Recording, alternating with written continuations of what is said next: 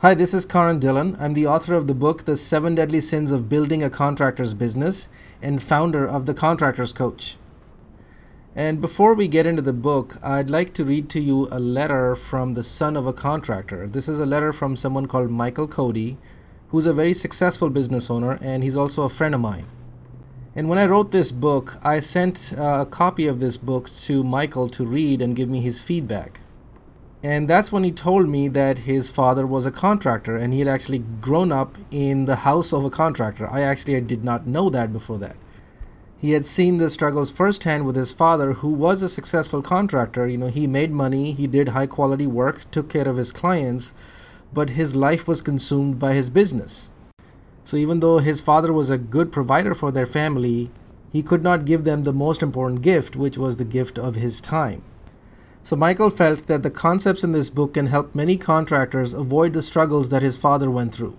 So he wanted to write a letter introducing the book. So here's what he wrote.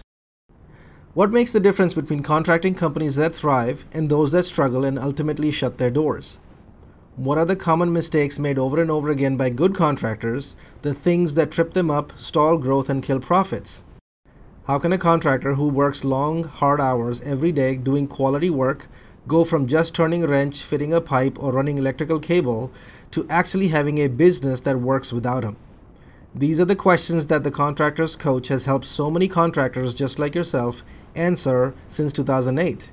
And answers that for many of these contractors have meant more business, more profits, and then finally getting the quality of life that owning a successful business can afford.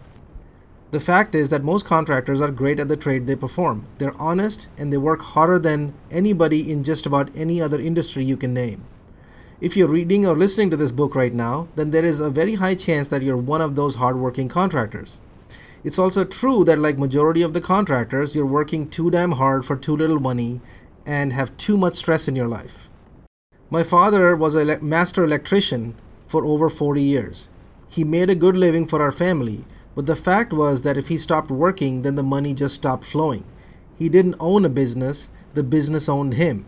And this was very apparent when we took vacations, you know, the few times that we could. Many times our father couldn't come with us on vacations, and even when he did, he wasn't present with us. You know, he was constantly on his phone making sure nothing was going wrong on the job sites.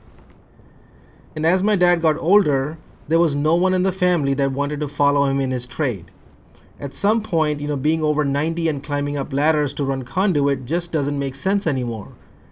Never being able to leave the business became a life sucking experience that eventually caused my dad to shut down his business. He put 43 years into an industry, was a master of his trade, but he lacked the business knowledge, and that meant he never got the real rewards or realized the long term value he could have had only if he had understood how to run his business properly. He worked very hard, just not very smart. Now, don't get me wrong, I'm extremely proud of my dad, but even he says this is true. The question is Are you, as a contractor, a little like my dad?